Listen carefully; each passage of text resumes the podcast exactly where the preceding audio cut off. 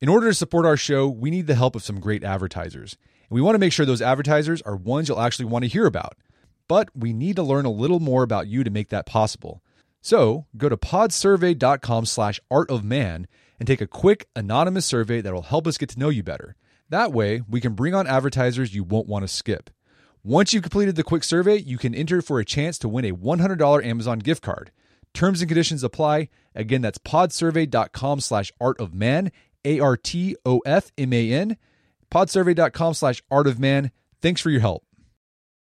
This episode of the Art of Manliness podcast is brought to you by Online Great Books. If you've made a goal for yourself to read the great books of the Western world, but have had trouble following through, check out Online Great Books. It's an online platform. You sign up, they're going to mail you a physical copy of the book that you're assigned that month. They're going to provide you a reading schedule and send you reminders on how you should read so you can keep pace. Then at the end of the month, you're going to have a online video seminar where you can discuss the book with other people in your group. So if you want to learn more about this, go to onlinegreatbooks.com. And when you're ready to sign up, use code AOM at checkout. You can save 25% on your first three months. Again, onlinegreatbooks.com, code AOM at checkout, save 25% on your first three months.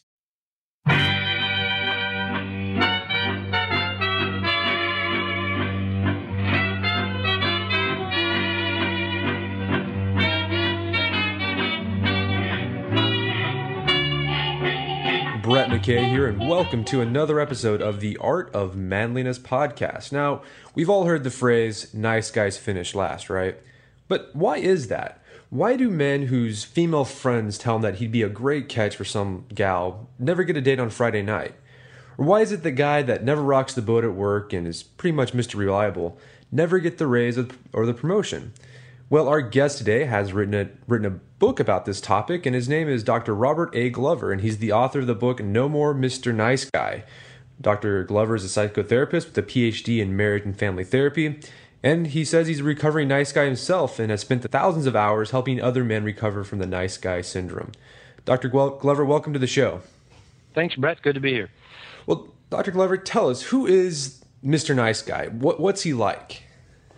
Well, fundamentally, the nice guy doesn't believe he is okay just as he is. Now, this might not even be a conscious thought process. For some nice guys, it is, but for many, it's much more of an unconscious process of thinking that in order to be liked and loved and get their needs met, they have to find a way to become what they think other people want them to be.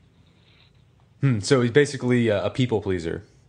That, that's probably one of the most fundamental ways to look at it. Is that they're people pleasers. They often avoid conflict. They have difficulty making decisions, making their needs a priority. They tend to believe they have to give to other people first before their needs can get met. Um, and you know, I guess maybe in common vernacular, we might say that you know he's, he's the wimp, the doormat, the the spineless guy that, that wants to make everybody happy, but yet lets everybody walk on him. Now that's that's probably the extreme caricature of a nice guy, and nice guys fall everywhere in between seeking approval versus being total doormats. Yeah, and you talk in your book that um, I thought was really interesting that nice guys really aren't that nice. They have some kind of ulterior motive sometimes. And that is really the core fundamental issue. Probably the two issues for nice guys is one is that they're not that nice, and two, trying to make everybody else happy does not make them happy.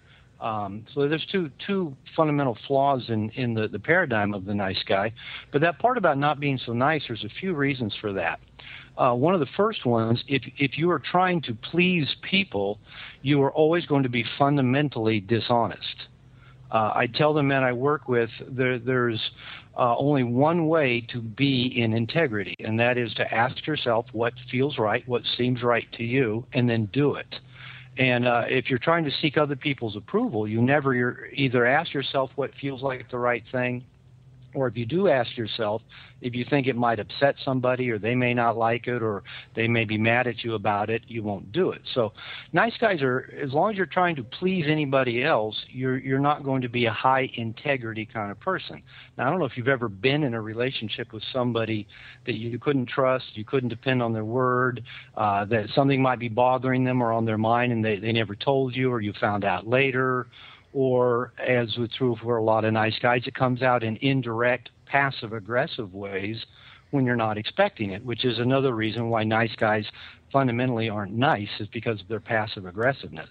Yeah, I thought that was interesting. You you talked about how uh, and I've seen this with a lot of you know not just men but a lot of people but a lot of times with with the nice guys that uh, they're they're keeping score uh, a score that no one else is aware of except for them that's a great way to put it brett and and i see that a lot uh, in relationship especially and and i tell couples i work with anytime you put a scoreboard up in your living room the relationship's in trouble.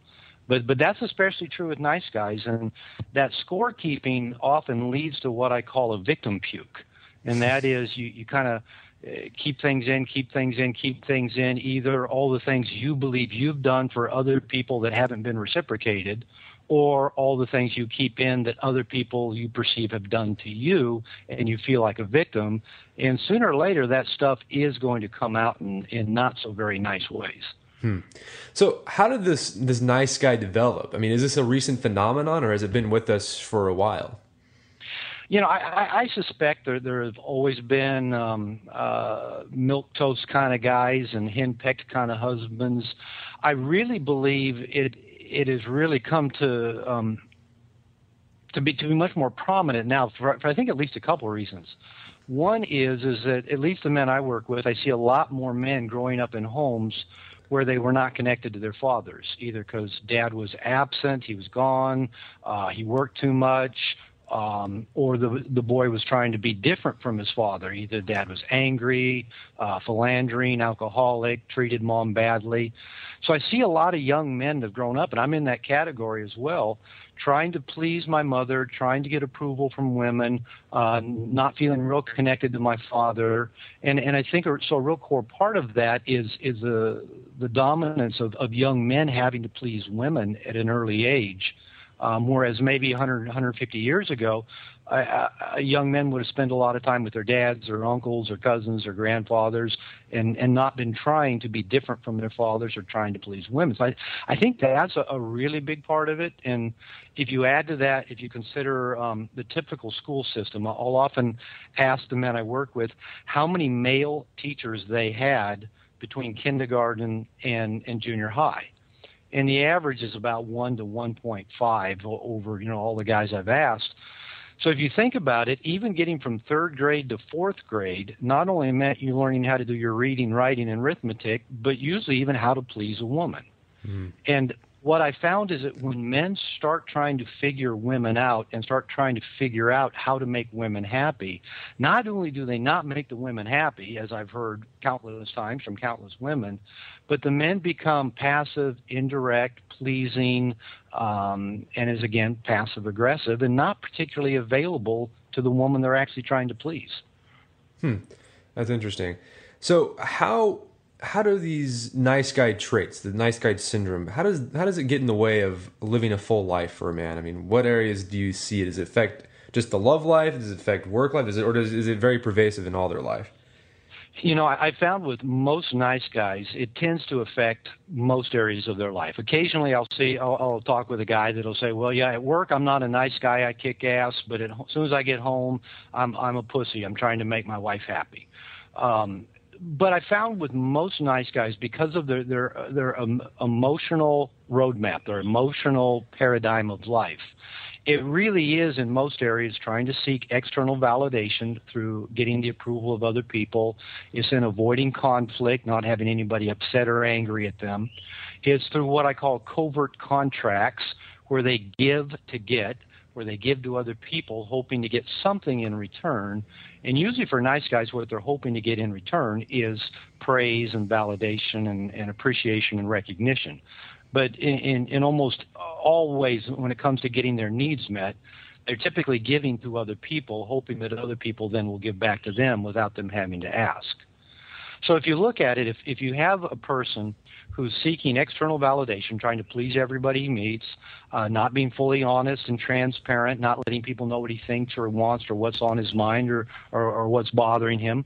Um, if he avoids conflict, if he's always trying to make sure everybody's happy and nobody's upset at him, if he can't make his own needs a priority, if he can't be honest, if he can't face his fears and his challenges, if his anxiety's ruling him, okay? Take that whole package right there and it usually is going to affect every area of his life. And I found that the core areas where I tend to work with nice guys the most is around um, women and relationships, around sexuality, and around work and career, and around having passion and living up to their potential. So those are usually the biggest areas that, that I see get manifested, where nice guys tend to, to be frustrated in those areas but because they, they assume that the roadmap they're following of trying to be a good man, get everybody's approval, avoid rocking the boat, because they think that's a legitimate roadmap to take them where they want to go, when they get frustrated, they, they don't know what else to do but just try harder doing more of the same thing. Hmm, that never works. That, that never, never works. Well, it never works. It's like, you know, say somebody gives you a map of Cleveland and plops you down in Seattle and says, you know, find your way to, you know, the courthouse and uh, if you believe that map should help you find a way to navigate a way to the courthouse, but it doesn't seem to work. But if you think that map is accurate, you're just going to keep trying harder, getting more frustrated, and not be particularly successful. And that's what I see with nice guys. They're following a roadmap they believe should take them where they want to go, but the roadmap is completely inaccurate, outdated, and, and just totally flawed, but they just keep trying harder anyway. Hmm. All right, so Dr. Glover, a lot of men might be hearing this right now and might be thinking, you know, this is me. I'm, I'm what you're saying describes me perfectly. What can these men do um, to shed the nice guy syndrome? Uh, it's a great question, and, and of course, there's not a single simple answer to that. Now, typically, when I talk with people about nice guy syndrome, whether I'm uh, talking with guys or talking with women that are curious about what, what I teach men, the question often is, well, are you saying I should become a jerk? You know, should I become an asshole and just start not caring what anybody thinks? And and this is a typical black and white thinking that maybe most humans fall prey to, but especially nice guys. Nice guys tend to see everything in black and white. Now, the, the other thing that I'll hear is is not only the question, well, do you have to become a jerk? I'll often hear nice guys say something like, "Well, you know, I, I realize that being, you know, a passive pleaser isn't working to get what I want, and I, and I realize I don't want to become a jerk or be like my father, uh, so I want to find uh, a happy balance somewhere between the two." And what I often tell men is that I don't know where the tipping point is between two dysfunctional extremes. so actually, what I teach men is is how to understand what I call a third model of masculinity. Uh, I look at, at both the asshole jerk and the pleasingly passive nice guy as what I call um, uh, first order men. They're both just trying to manage their anxiety by controlling the people and situations outside of them. The asshole jerk tends to do it with threat and, and strength and, and uh, bravado, whereas a passive nice guy tries to manage people and situations uh, with subtlety and indirectness. Okay, but they're both still trying to do the same thing.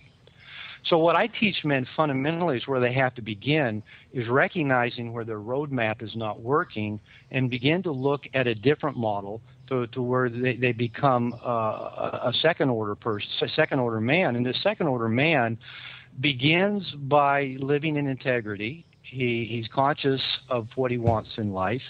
And, and a real core issue I found with the guys I work with is that they have to learn to soothe their anxiety because nice guy syndrome is fundamentally an anxiety based disorder. Everything they do is trying to keep their anxiety in bay.